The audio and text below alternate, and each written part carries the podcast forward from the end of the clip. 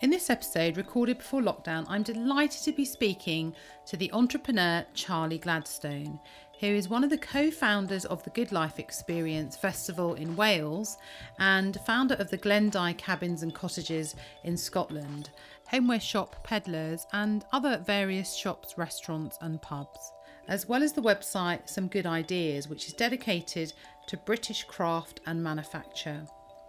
He's also the author of several books and is joining the Do Book publishing family with the release of his new book, Do Team, in 2021. His positivity is infectious, as is his zest for life. So I wanted to speak to him about his experiences of death and being such a positive person. Was that a topic he even thought about? Charlie is also the great great grandson of the oldest UK Prime Minister, Sir William Ewart Gladstone, and we talked about legacy and his huge interest in making a good life and embedding some of that huge spirit he has into his family and generations to come. What I'm trying to say really is that I think that the sort of legacy of love and uh, is the thing that you pass on, and that baton to your children of confidence and love and happiness, I hope, is the most significant legacy. And the other one that I'm interested in is really trying to reinvent my family history because whilst I um, am very proud of William Gladstone as an ancestor, if we don't endlessly change and evolve, then I'd still be wandering around Hawarden in a top hat. Thanks to Charlie for his time, and just a note to say that this episode contains adult language and themes about early death and suicide, which would not be appropriate to under 18s. And as ever, I would love if you could rate, review, and subscribe to this podcast, as it really helps others to find it. Well, so thank you for joining me on the show. It's really, really lovely to have you. And um, we our paths keep crossing, don't they? Yes. But we, yes. I don't think we've ever sat down and had a proper conversation. No, we, we've met we? at the Good Life Experience, and I, th- I think that there's this sort of circular thing in the do book yeah, definitely yeah. culture. And being in Wales with the Good Life Experience, we're quite sort of close, I think, to do and the Hmm. do lectures. And then I've spoken there, and you've spoken there, and then we know through the Good Life about eighty percent of the do authors, and you're one of them. Oh. So you're in, you're in a, um you know we're yeah we're very much in the same circle. Yeah, but it's funny, anyway, isn't it? it's lovely. Um, it's um and it's great. To, it's great to to meet and to have a chance to do this. Well, And- I've got lots of questions for you. One of which was uh, it's kind of a- sort of finding a bit more about who you are and where you've come from. And, and for those who don't know, you're great. Are you the great great grandson of the, Pri- the Prime Minister, William Ewart Gladstone? Yes. So is it great great or great great great? I am the Just wanna work great great grandson. So I'm the oldest son of the oldest son. Um, So I'm essentially the inheritor of the, um, you know, of all of the legacy. I own, as it were, all of the papers that are in the British Library and, and elsewhere. Um, and um, I live in his house in Wales, and that's in fact where the festival is, as as you know, Yes. Amanda. Hard, hard, Harden. yeah. Harden. Well, it's it's a really odd. Of course, all my friends used to think it's very funny because they used to think they could call it hard on, but actually it's Harden, and um, it's H A W A R D E N. It's just Yes. inside Wales, so Chester. It's a beautiful place as yeah, well, isn't it? Yeah, lovely place. So you would have sort of grown up there and I grew up there, um, and then after university, I moved to London, where I worked in the music industry. And um, I'm 55 now, so that was kind of 36 years ago or something like that. And then I got married relatively young um, when I was 23 to Caroline, to whom I'm still married. I'm pleased to report. um, and um, we had our first child a year or two later, and then we decided to give it all up and move to Scotland. wow. So we moved to the Highlands of Scotland, renovated a near derelict house, lived there, started a business called Pedlars up there, which we still have a percentage of 22 years after we started it. Um, had six children, brought up those six children there. Um, the youngest of those is now 19 and the oldest is 30.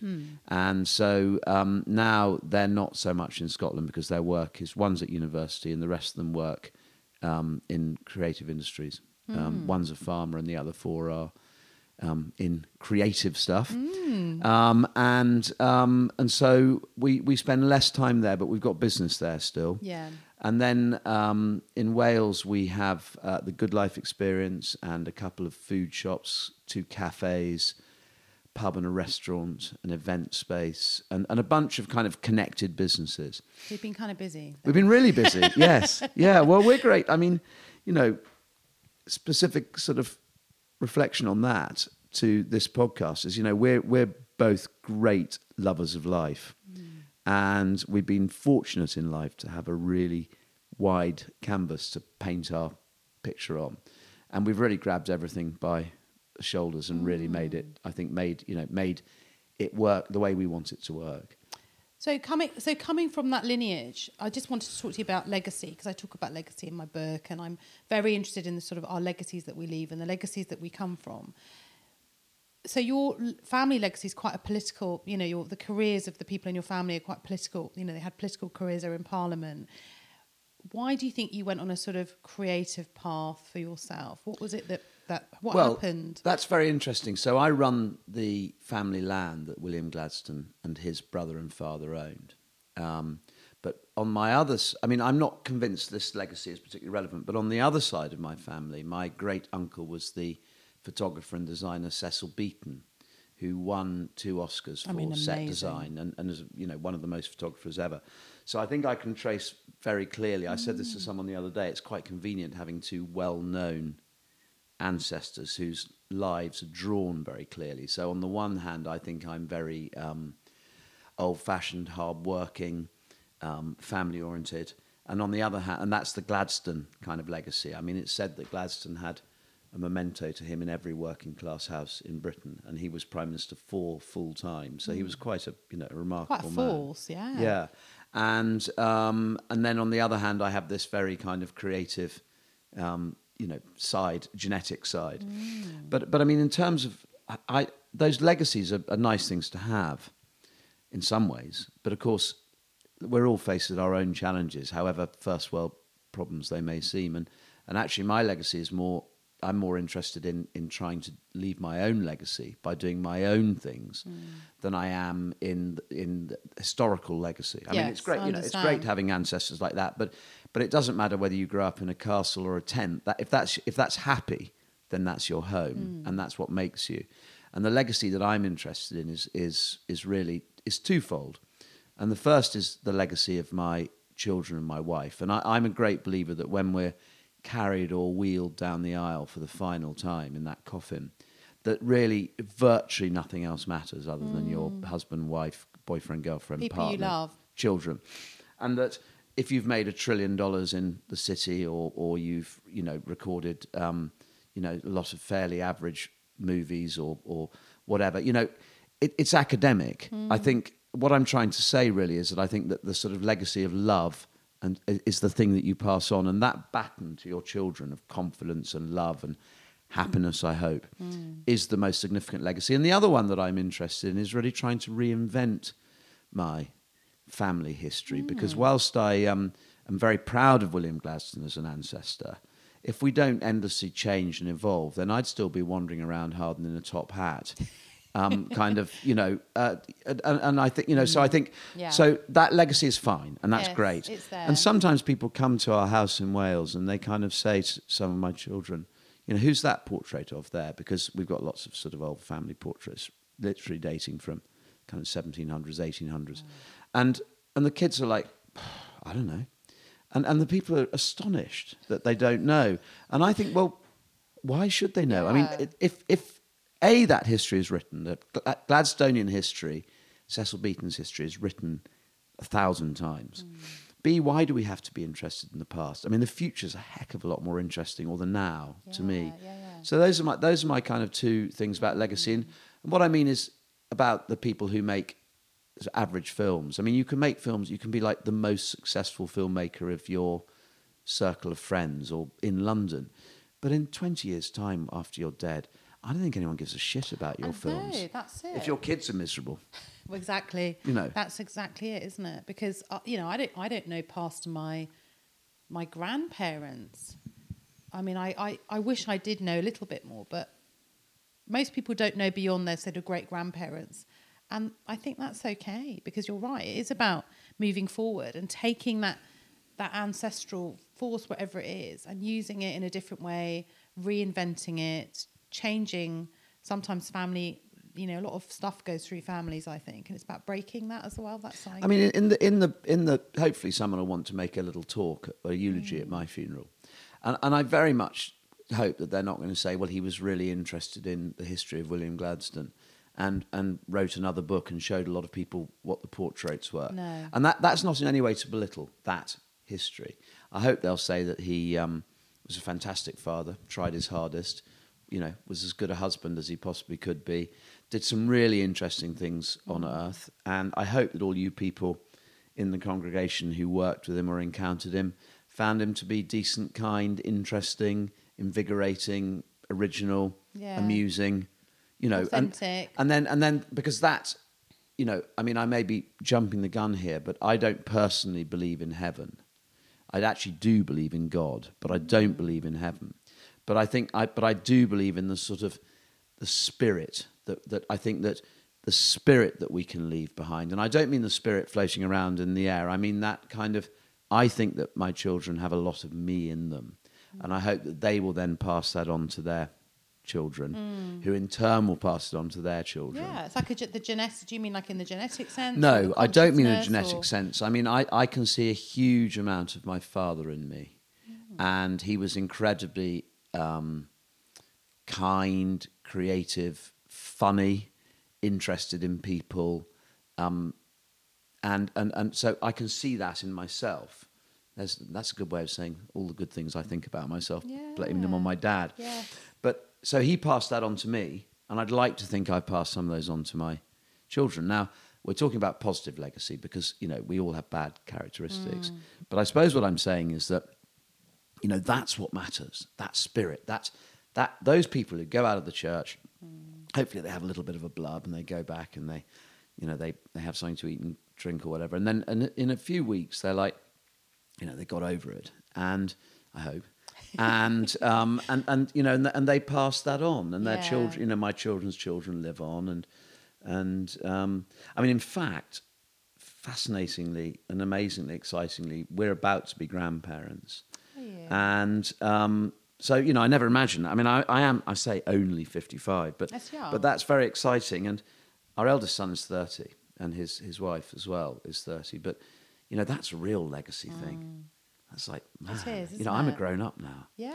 you know but I, I I'm just sort of reiterating that i think if we can possibly keep our family and friends close and do the best by them that's the most important legacy Mm. and it's not about money and it's and and you know if you're if you're a world changing scientist or a really you know a, a, any sort of fantastic charity worker then there is a legacy and it's a similar legacy anyway I, I'm, I totally agree. I'm totally in. uh, You know, it is about the, the legacy is the love that we leave behind and the love that we shared in this life. And I think people forget that. yes You know, and, and there's a, I don't know if you've heard about it, but there's a there was a, a, a palliative care nurse who worked in Australia called Bronnie Ware, and she talked about these sort of five regrets of the dying. One of them was, I wish I hadn't worked so hard. I wish I'd spent more time with my family and friends, and you know, these are the things that people talk about. Uh, and she d- did this sort of survey over a few years and found that that's what people, you know, they, they nobody wished they worked harder. I think that's Yeah. right. I mean, uh, you know, that that's not to say that I don't believe, and I do profoundly believe that good work is Yeah. massively life enhancing. Yes. And whether you're working in something simply that you love and makes money, or you're working for charity, that is part of your legacy. Because if, I think if you're not happy in your work, Yeah. you're probably not very happy at massive. home. It's massive, yeah. Um, so I, I, I, I'm not, you know, I'm not belittling work. Um, I just, I, I, I, I just think, you know, I mean, someone who's made a trillion dollars out of screwing people in the city. I mean, what's the point? what, what, what, you know, what, You know, what legacy have they left? I mean, they've left a lot of money to someone who probably will fuck themselves up as a result of it. Yeah. But you know, I'd love to make lots of money, by the way, and I'd be really nice and really kind with it. But I mean, but you know, I do, I, I think this, and I think it increasingly, and I think that I've been reflecting on it. My father was only died about eighteen months ago. Yes, tell me about your dad. well, my his dad and I were uh, weird. I mean, my dad died age ninety-two This is just under Wow. two years ago, and I haven't really mourned him at all. I, I gave he, he was a very well known man and we had about 700 people at his funeral. Wow. Um, and I gave the eulogy. And I haven't mourned my dad particularly, really. And lots of people said, Oh, you will, you will, you will. And I haven't done that for two reasons. One is that I had a fantastic relationship with him, and we got on brilliantly, and I was with him when he died, and we have, therefore, I have no guilt or, or regrets. And, and I, my, my hunch is that, that guilt is a big player in this. But as my dad is the only person who I've loved deeply who's died thus far, I, can't, I don't have anything to compare it mm. with. But we were great friends, so there was nothing left unresolved. The second is that my dad believed absolutely profoundly that he was going, you know, that he, he, was, he was highly religious, Christian, kept it very much under his um, belt, but it was a personal thing. And I think he probably believed that he was going to heaven. And so I think there's huge comfort in that. Mm. Um, so I have none of that regret about having had terrible rows with him or being, being a bastard to him or wishing that when we were children we spent more time together or not being able to get to him when he was dying. Um, all of that stuff is resolved. And whilst I wish that everyone could live to be 200, 300 years old, 92 was pretty amazing. Mm. And um, so I never really, I mean, I cried a bit at the time, I think, because if I'm really honest, I think because I think people wanted me to, or mm. I felt mm. people expected me to. Mm. Um, I think there are. My hunch here is that there are two types of death. One is or relationship with death, mm. and one is that. And you know, my dad knows that I, I I loved him almost more than anyone else, and we were absolute best friends. We worked together for twenty years. We got on really well. The other is, I think, sort of early or unresolved guilt death or violent death. Mm. And my sister lost a child um, when that child was one year old. She died of a hole in the heart mm. and, a and an operation that didn't work. And that's, that's a completely different kettle of fish because all of those things that I've just described about my dad, mm. I think it turned on their head. Mm. So my sister, it tore my sister's life Absolutely. apart. It tore her marriage apart. It no doubt had a massive impact on her siblings. And mm. it breaks my heart to think about that mm. because that's not fair. Yeah. And it's not timely. And it's not, and, and you know, and then in, and then I know obviously people who have been killed in horrendous car crashes or suicides, um, and I feel you know I, they're not intimates but they're friends, and I th- so I do think there are you know I don't Different think one can generalize. Yeah. I mean I'm not kind of like hey man he's just died everything's cool, absolutely not, mm. and I I suspect that when other people that are close to me die, I mean I, I'm I, I struggle with my relationship with my mother and, and, and therefore I think about her death in quite conflicted terms. Do you still see her? I do. I mean, she's very unwell with Alzheimer's, and um, and so I might, you know, I, it's it's quite a sort of strange relationship anyway now. But but I I am you know I I do worry about myself when she dies, and I have no idea how much you know mm. how, how long that's going to be because I think that, that the sort of cleanliness, if you like, of my relationship with my father is oh, nice. is is very straightforward. Yeah. Well, it's funny because it's the second conversation I've had about this in the last week. Uh, I was recording someone last week, and he said exactly the same thing.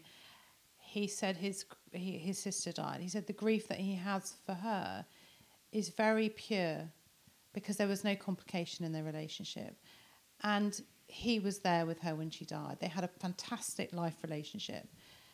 And so I think you're right. I think a lot of complication grief comes from guilt and comes from unresolved relationships that we have in our life, complicated deaths, traumatic deaths, suicide, you know, children, early death as early, well. I think. I mean, I think, exactly. and I, you know, I, th- I think, I think, uh, you know, I should also qualify this that I think I, I'm pretty convinced, and obviously I've thought about it, that a death of my wife or any of my children would completely break me. Yeah. And so, what I, I think that, you know, no one can, you know, so one can generalize, you know, unless you hate your children mm. or they hate you, which some people do. Yeah. um, you know, that I think is, is exceptional. Yes. And and and I and I actually my sister who works for me um, at the Good Life Experience, I've always had the most profound respect for the way that she managed to get through that, and then have two other children, and bring all her four children up to be you know fantastic human beings. Um, her marriage fell apart because of it, and in fact, a, a, a very senior doctor friend of mine said to me that he that you know marriages very rarely survive that. It's like 75%, I think. Is that right? Yeah, it's a very high and of course, percentage, you know, I, I, I'm not an expert, but my hunch would be that so much to do is to do with guilt. So there we return to that, because to that word, because I think it's the guilt of is it my fault, whether it's hmm. genetic or it's an accident or an illness. Anyway, I mean, I'm not an expert on that, but but it's just very interesting for me that the two deaths we've had in my birth family were a one year old and a 92 year old. Yeah. And the emotions are very different, Yeah, I think, in both those cases. And so, do you think about death at all? Yeah. As, as we get older. I think about it a lot. Yeah, do you? Yeah. Your own or, or, or No, I think about you? I think about my my mother in law died about a month ago, six weeks ago. Um, so we've had death kind of on the on the uh, daily agenda for Hmm. you know the last month or two. Um, I think that when my father died, something changed in me, and that I real I really realised that it was real. Oddly enough, Caroline and I had both had all four parents until a couple of years ago. Three of which are now, but two of which are dead, but three of which were above ninety. Wow. And so you kind of you kind of almost think, well, maybe, maybe there's an exception. Yeah. I, I think about death in my own context because although I have sadness and struggles and anxiety and all those things like everyone, I love my life. Hmm. And I can't bear the idea of it being over. But but I think about it more in terms of the fact that I just want to keep going until the last minute if I possibly can. Yeah. I mean, I don't. I, I brilliant. David Mitchell said a brilliant thing on the Adam Buxton podcast about death. He said, "I'm not frightened of death. I just don't want it to happen tomorrow." and and and I kind of, you know, I kind of do get that. Um, I think that's absolutely right. I, I want, you know, I, I would hope that I can live until 90 to see my children well off into the world as adults. Um, and then I would hope that Caroline and I might die on exactly the same day. And if we could do some mutual jabs or something, at the, you know, seriously, um, just to, and, and avoid, because I think, I think for me, old age is far more scary than death. I mean, I had no idea how grim old age can be. And whilst that's not me saying I want to die young, far from it, I mean, seeing my mother's decline, and she's always been a, a When did it start? What sort of age are you still? well, I, I, I that's a, that, I think she suffered long term from untreated and un, properly undiagnosed depression on quite a high level and anxiety. And so, actually, of course, one of the things with Alzheimer's, is, as I understand it, is that it tends to magnify existing conditions. So it's very hard to kind of identify a precise point at which it happened.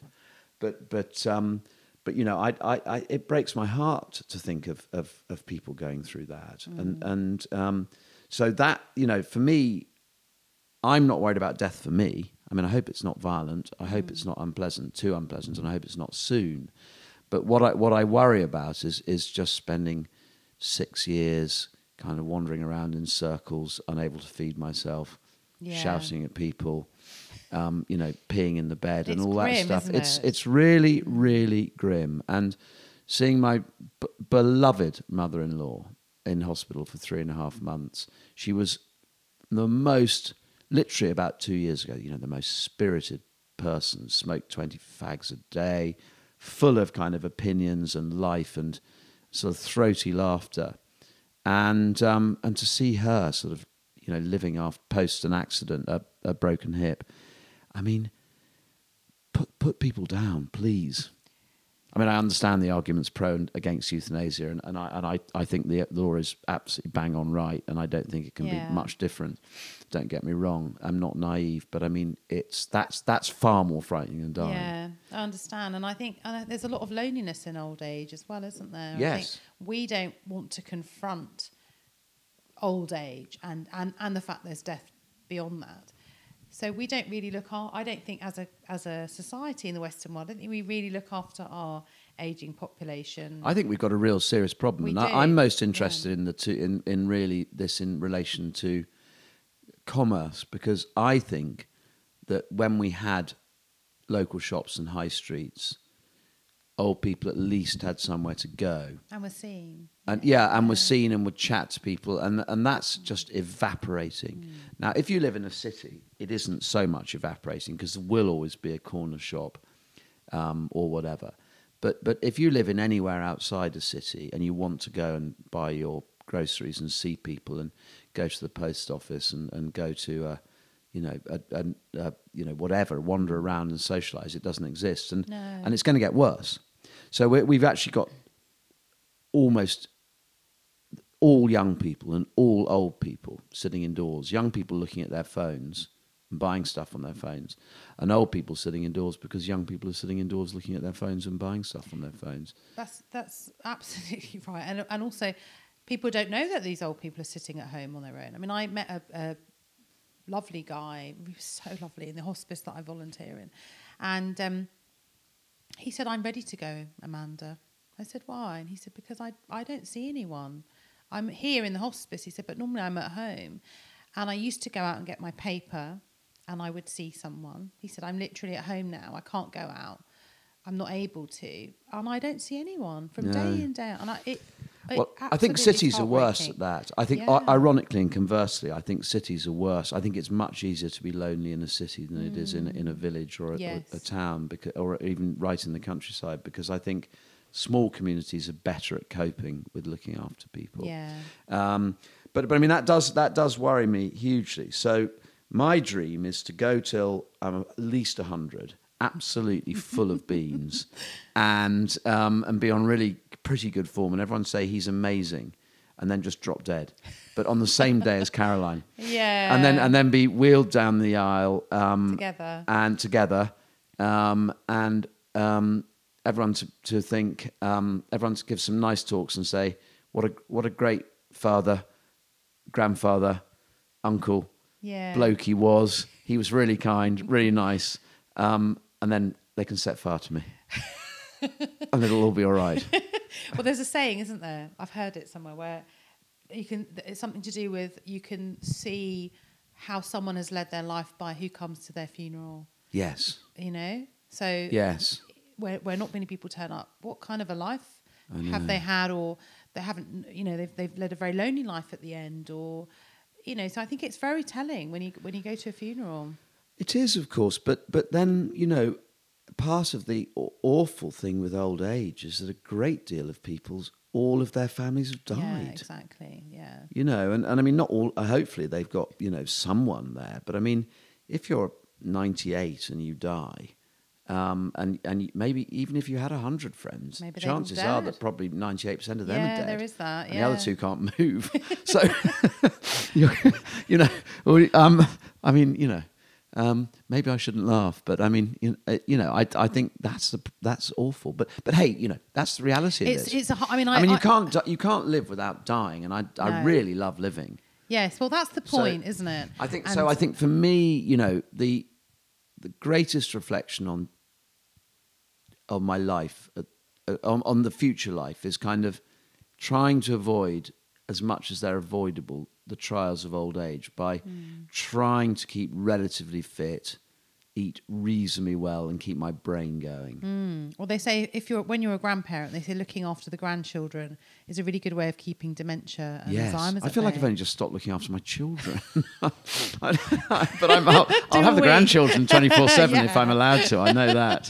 But apparently that helps Yes. being active in the in the in young children's lives. It's apparently. Well, I think I think just being active. I mean, one of the Active great anyway, yeah. one of the great joys of having um, ch- our children for me has been, and, and there's 11 years between our six. You've so- got lots. You've got six yeah, we've got children, six. So we've got a boy who's 30, and then four girls, and then a boy who's 19. And really, the great joy for me is that I'm constantly surrounded by not just them, but by their friends. Yeah. So at the weekend in Wales, you know, we had um, my eldest daughter and her husband, my second daughter and her boyfriend, my fourth daughter and her boyfriend, our son his girlfriend. So you've got eight Doubles. or ten people, and you know those people are expressing ideas and mm. and in the you know and and in the best possible way challenging you know things that I you know mm. might say, and I think that that's a that's a real privilege. Yeah. And so I'm much more. I mean, whilst I think you know babies are all very nice. Yes, I mean, I, I do think you know I do think that the older children get, the more interesting they become. More from Charlie in a minute. A charity that Charlie wanted to champion is Shelter Cymru, based in Wales, who help thousands of people every year who are struggling with bad housing or homelessness. They campaign hard to prevent this in the first place and believe that everyone has the right to a decent, secure home. So, to find out more or to support the valuable work they are doing, please visit sheltercymru.org.uk and all the links will be in the show notes of this podcast. Now back to Charlie. And so I wanted to talk to you about actually good life because so doing death is about raising awareness of death and dying, but also I'm very much about if you start thinking about death earlier and that actually it is it is there somewhere we don't know when that's going to be but we need to live really well until that point whenever that is so i feel like the good life is your festival that you do is very much about having a good life and actually i referred to it in my talk that i gave i said you know we're all here we're all here to have a good life you know so let's let's just get on with it and i and i and i love the idea that it's about sort of it's it's about going back to sim- the simplicity of Well, I think it is, well, but I think it? it is about. So the good life experience is about the traditional good life, which is craft, being outdoors, great food, um, and and you know interesting ideas and, Mm. and fun and music. It's not serious. I mean, it's basically days of sort of nurturing and learning, and then Mm. a party at night. But but most importantly, I feel that it is about. Um, the idea of kind of living your life responsibly and gently. Yeah. So that the good life is very much based around kindness, not just to other human beings, but um, keeping crafts going, traditional crafts going, kindness to the environment, um, kindness to you know things we eat. So trying to think about where things we eat come from, and and And and so and- it's it's it's it, it's it's these are all quite dry subjects and, and quite worthy subjects. But if they're done in the right way, I feel that you know what when if you lived that version of the good life, you can die not just happier but safer in the knowledge that you've lived a reasonably responsible life. So it's the opposite of kind of you know taking drugs and buying your clothes that are made in a in a you know in a, uh, a prison in China and um, you know buying factory farmed beef um, and all those things. It's the opposite of all that stuff, and and and that that's it's not in any way preachy or puritanical. It's just suggesting that a pair of kind of you know work boots, a pair of jeans, and a big thick jumper, and being outside. Cooking over a campfire, listening to great music with a pint is a better way of going about life than than going shopping Yeah. in, in the high in Primark. And I think also what I noticed when I was there as the speaker, but also just afterwards, you know, just hanging out and enjoying it. I, you know, there's a community there. What's most heartening from it is that everyone's so friendly, hmm. and I think that's a very easy thing to achieve by mm. if you sh- if you can show people they are welcome, mm. and I think kindness and friendliness are, are, are like um, benign, well, no, like um, sort of friendly viruses. They spread mm. very quickly. Yeah, because when you feel good, the person next to you's going to feel good, and then they're going to feel good. And you meet people, you know, yeah, you meet people with your eyes and with a smile, and I think it's fair, you know, and say hello. I mean, I'm a great fan of saying hello. I mean, I think in cities you need to be careful because someone might thump you, or if you speak to a child, someone sort of arrest you for being a pervert. But actually, in reality, I tend to try and say hello to everyone. yes. Well, I noticed that at the festival. But I think I think also You on the streets. I mean, I mm-hmm. I think that part of the problem in cities is that groups of people, you know, old, young, black, white, rich, poor, always think the other group hates them. Hmm. But in reality, they don't really. No. You know, I, I No. mean, only the most ridiculous person hates someone for being rich or black or poor or white. You know, so if you actually say morning, I mean, Notting Hill, where we are now, where we had our shop for ten years, is just a. It has its problems, and and and of course, it's easy for me as a privileged white male to say, but you know, most people get on really just fine. And you know, we're, we you know, living in the south of England, you know, um, you it, it's you know, it's probably what you know the most balanced place in in Europe, yeah, possibly. yeah, Um, you know, so you, you kind of you have a different perspective. On yeah. it. London's very unusual uh, yeah, in terms of and all the the- better for it. Yeah. And interesting enough, voted against Brexit and blah blah yeah, blah. You yeah, know, yeah. So it's very, and you know, it brings on to this thing about language, about how we talk about things and how we talk about death as well. You know, how we talk about death is we use a lot of euphemisms, and people can't actually say the word death. I They find it so. completely. I'm almost provocatively. There are two things I hate. What? One is past. I, I, I promise you. Someone said recently to me, um, "We lost we lost our father in the night," and I promise you. I thought, oh God, that's awful. Where's he Um? I hope you found him now. You know, that's a bad thing to happen to an old man. And what he was actually saying was that he was dead. I, I don't think we need to say that sort Yeah. of thing. And They and died. I, I mean, maybe I'm wrong here, but past. I mean, past. What what does that mean? Well, We've got a word for it. I mean, I don't think if I say I walk to the shops, I don't. If I started saying I actually, I'm, I'm just going to travel. Slide to the shops. No, travelate to the shop or some nonsense word. I don't know what else I can, you know, kind of. I'm going to f- float to the shops. I think you go. I don't really know what quite what you mean. What are you talking there. about? We Um, don't have euphemism for birth, do we? No, You know, she passed a child into, into the world. she happily passed a child. Happily, he she was found born. a child. Yes. Happily, he was born. Yes, I found a child in the night. and who she is. yeah. Well, listen, you must return it. it's just not the done thing. No, but it, it's become okay to describe death as anything but death. You could say I found a child and I just thought I was really fat. You um, but that would be all right. That would be like I found a child inside me. But um, God, I hope Gone a bit no- silly now. Yeah. but it's true. Language is so important when describing diversity. I mean, I think it is. I mean, I, I think that we, I think that we should, you know, I think it's very important. And you know, sort of slightly going back to the diversity thing, that, that it's the intention. Yeah. So if I if I've just put my foot in it and someone's pissed off with me listening to this podcast, well, I'm sorry about that because I wasn't trying to do anything Yeah. bad. Likewise with death, if people feel they need to use euphemisms, fine. But I think I don't think it does anything to remove the stigma from something that we're all very frightened of. And actually, oddly enough, I used the phrase "passed away" once, I think, in my life, which was I was with in the room with my sister and my dad when he died, and and, and eventually we said, um, "Yeah, I think he is actually dead now." And then I went out to the nurses and I said, "Uh, "My my dad's or my father's just passed away." And I think what I was trying to do there was to kind of soften, you know, while I was immediately processing Yeah, this yeah. kind of big thing, I think I was trying to sort of um, to to um, to soften the blow. But you know, my view on on on death is that one of my views is that it happens to all of us.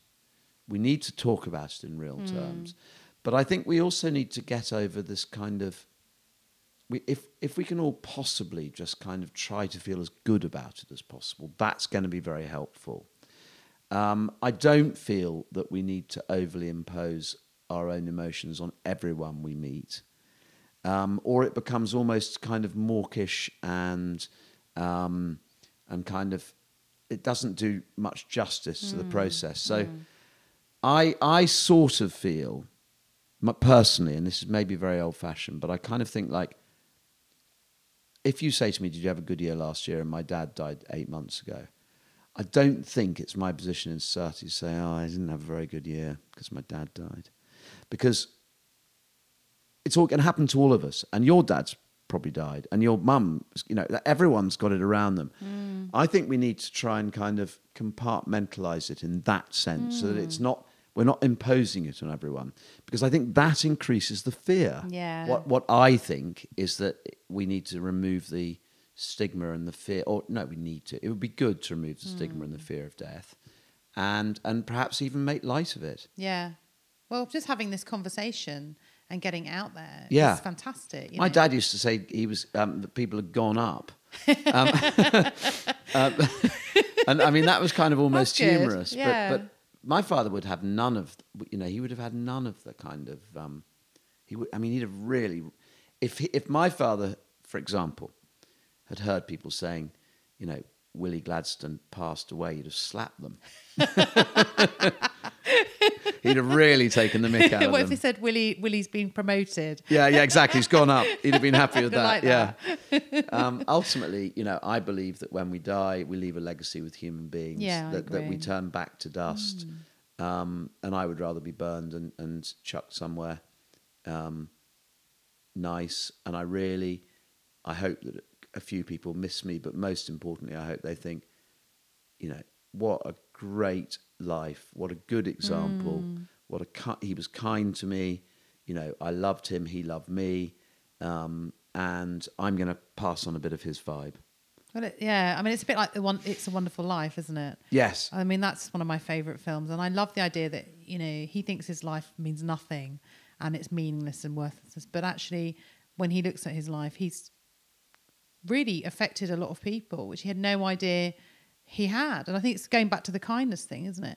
You know, little acts of kindness can be very powerful in life. Very And They do have a knock-on effect. And very powerful, and this you know, is why we need to be, you know, it- it- it's what I'm. In, I'm much more interested in what happens in life. Yes. So I, I, f- I feel people's pain. I take it on. I, I feel, you know, I feel deeply for people who are depressed. I had a friend who Mm. killed himself not long ago now, less than two months ago. It's Wow. horrendous. And, and what we can do in life is just try to be, to be kind, you know, and, and, and thoughtful and considerate to others around us and, and, and to people at work and people at play and people we never even see again. It's just remarkable how, and, it, and it's, this is a real cliche, but it's really true. Just saying thanks to the bin man or morning to, a, to an old person on the street, it can be transformative. Not because you're just like a good person, go- good guy going around sharing the love, but because it just all passes on Yeah. um, and um, and and I think that's far more interesting than, than and then old age I think is is really interesting. Why earlier you said that you're really loving your life. How are you able to do that? Well, You know, I think how are that you able to have a good life? I'm exceptionally privileged. okay. So that there is absolutely, you know, there is no hiding behind the fact that I've, you know, brought up, I was educated at the best school, I went to the best university, um, I've always been healthy. I am going back to our original conversation, white, I'm male. Um, I met a fantastic woman who I married early on. We've kept our marriage together. We've had six fantastic, healthy children. My parents have lived to old age you know, I've I've always been reasonably good at making money. I run a family business that would always have guaranteed me a bit of money. Um, so I'm deeply privileged. I think what what I've you know, so my position is really one of luck and fortune and where I was born. But but what I've done is I've tried to make the absolute best of that. And I've never apologized for having a great education. Mm. I never apologize for who I am. Um, but what I try to do is to do things that are worthwhile. Mm. So I've never had an interest in, you know, kind of expensive cars or mm. islands in the Caribbean or first class air travel. What I'm interested in is creating businesses that that make my life and everyone around me's life better. And that that's my kind of interest in life. And I do that by dreaming up things and turning them into reality. So shops, festivals, events, mail order companies. We've got a new business in Scotland doing holiday cottages and cabins at Glen Dye. By doing all of that stuff, um, and and so that that's you know that's me living my life to the full. And then I'm lucky also, perhaps possibly through education, because I don't think I'm particularly bright by birth um, to have endless interests. I love, I'm passionate about music. You know, I love culture. I love current affairs. I love football. I love running.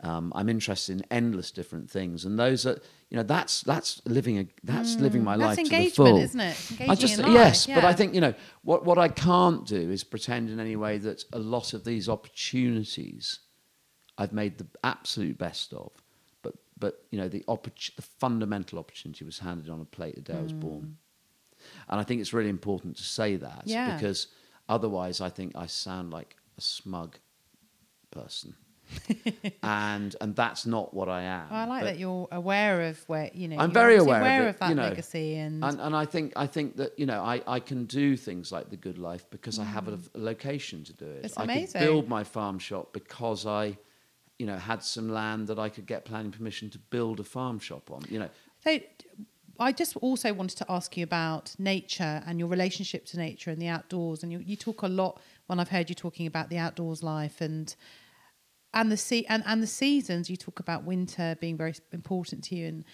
people like liken death and life in a way like a seasonal thing. You know, like going into death, going into old age, is Yes. like going into our winter. And I love that sort of comparison between the seasons and. Well, that's very how- interesting. I mean. I've got, I think I've got sort of two answers here. Is that my father described himself as a country bumpkin, and and and I, he wasn't, but he was he was what used to be called a countryman in that he knew all the trees, all the birds, you know, all all the um, you know the grasses, the you know he knew the cloud names, all that stuff. And when we were children, really, I mean, kind of you didn't really have toys when I was growing up. You, you might have had a few, but you didn't have telly, a record player. Um, we just played outside. We lived in the countryside. We played outside all day, every day. And our summer holidays were always in Scotland. So we would pl- go out and play outside. Mm. And mum and dad didn't seem to have any interest in kind of what we were doing. I mean, not in a negative way, but they'd say, like, go and play outside. And then we'd do, we'd spend all day kind of climbing trees or trying to construct rafts or bridges mm. and, and, and, you know, or walk, you know, five miles down a river, you know, without falling in. And, and a lot of the things we did, and fire and mm. fireworks and, you know, things we'd made little kind of, you know, crazy kind of fish traps and things.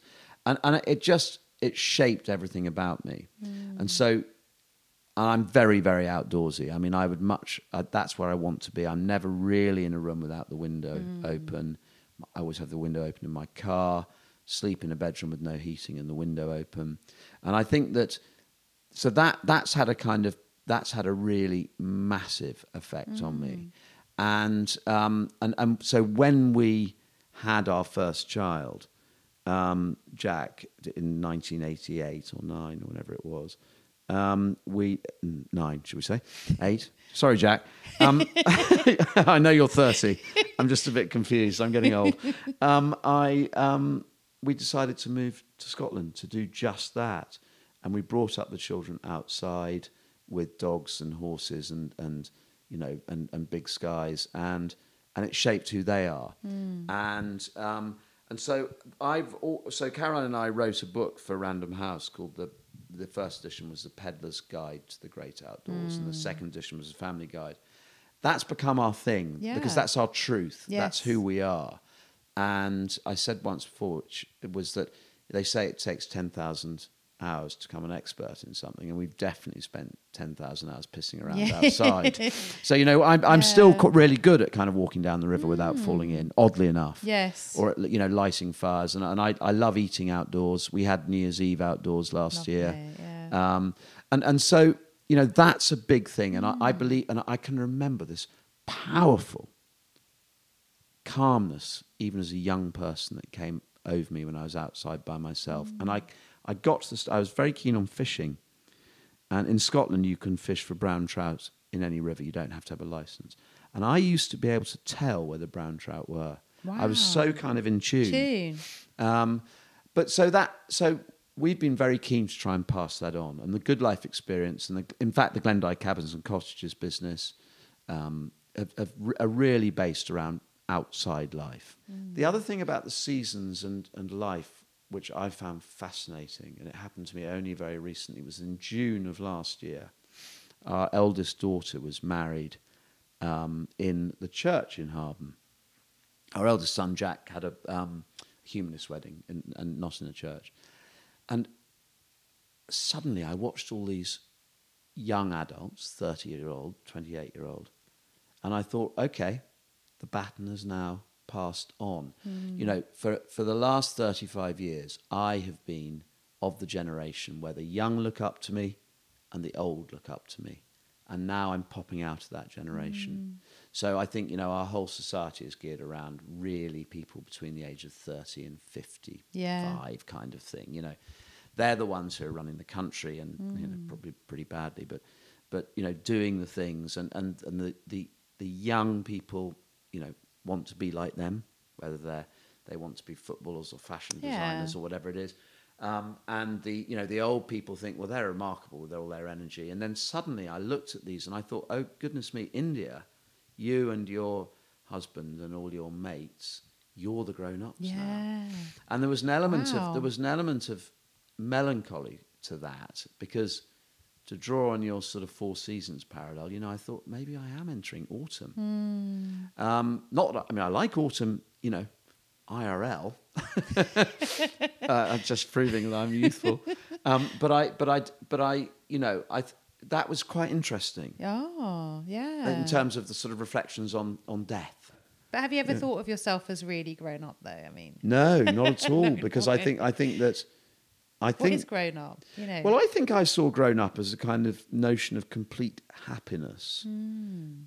without understanding that that you know happiness is is here and now. It's never something in the future, um, and that you know I kind of always assumed that you know my anxiety about you know life or finance or or you know not or something having screwed up or you know would kind of dissolve as I because when you look when I looked at my parents, I just thought they're just completely sus. They appear to have, you Hmm. know, I bet they don't have. I wouldn't have contemplated they have financial hassles because they're not, had to. They're not sussed, are They they? had to buy. You know, they they went to the shop and just kind of bought what they needed Yeah. and and all that stuff and and you know supermarket or whatever it was and and then suddenly you kind of realise that actually you know they're not. So I've never felt grown up in that sense. I do feel age 55, having worked for myself now for 30 years, I do feel quite wise, hmm. oddly enough. It doesn't mean that I don't get panicked about things or, or we had something this week at- in one of my businesses that really got me down and made me wonder what on earth I was doing. Hmm. So those things do still happen. But I think if a younger person comes to me, or indeed someone of my age, and says, I've got this problem, I can generally offer something that I couldn't do yes. when I was younger. Yes, and that's good, isn't it? Yeah. Well, I'm glad you're having a good life, and uh, I'm having. I mean, I, I you know, I am having Amanda. I'm having. You know, I am so lucky, and Oh. and I also, you know, I mean, I, I, I think you. Pr- we all probably feel the same. And no- one final thing Hmm. is that I don't think that imposter syndrome ever goes away.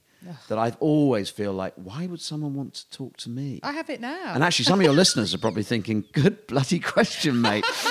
Who are they? yeah, but you know, I mean, you know what? Um, I, I think we all, you know, that that I think keeps you very much alive. I Yes, think I that agree. a lack of complacency at best or arrogance at worst um, is a good thing. Just to kind of go like, I don't think I'm very good at anything. No, but and and, who who's an expert?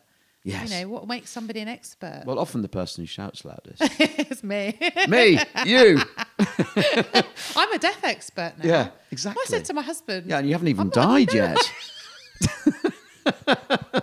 God, I mean the arrogance of it. So thank you so much for do, talking about death and being what and, and wanting to be on this podcast and talking about death because you know that because of the stigma, I think people always think, like, God, you know, what's that going to make me fit, sound like, or you know, how am I going to come across talking about death? I think it's really important. Well, what a people know. privilege, and what a privilege it's been, Amanda. But also, you're right. I mean, I was mm. just this 30 seconds ago thinking, you know, I've done a few podcasts, and I feel they're much. This what's interesting about this is that I'm less in control mm. because I'm not just telling a story about all the great things I've done. It's good to try and put these things out there rather than just mm. kind of say, oh, and then I did this, and that was Yeah. brilliant, and then I did that, and Yeah, that was even better. Yeah, let's even talk better. about the hard stuff. Yeah, thank you, thank you. Thank you. For more information about Charlie's beautiful cabins and cottages available to rent in Scotland, please visit glendyecabinsandcottages.com and all the links will be in the episode show notes.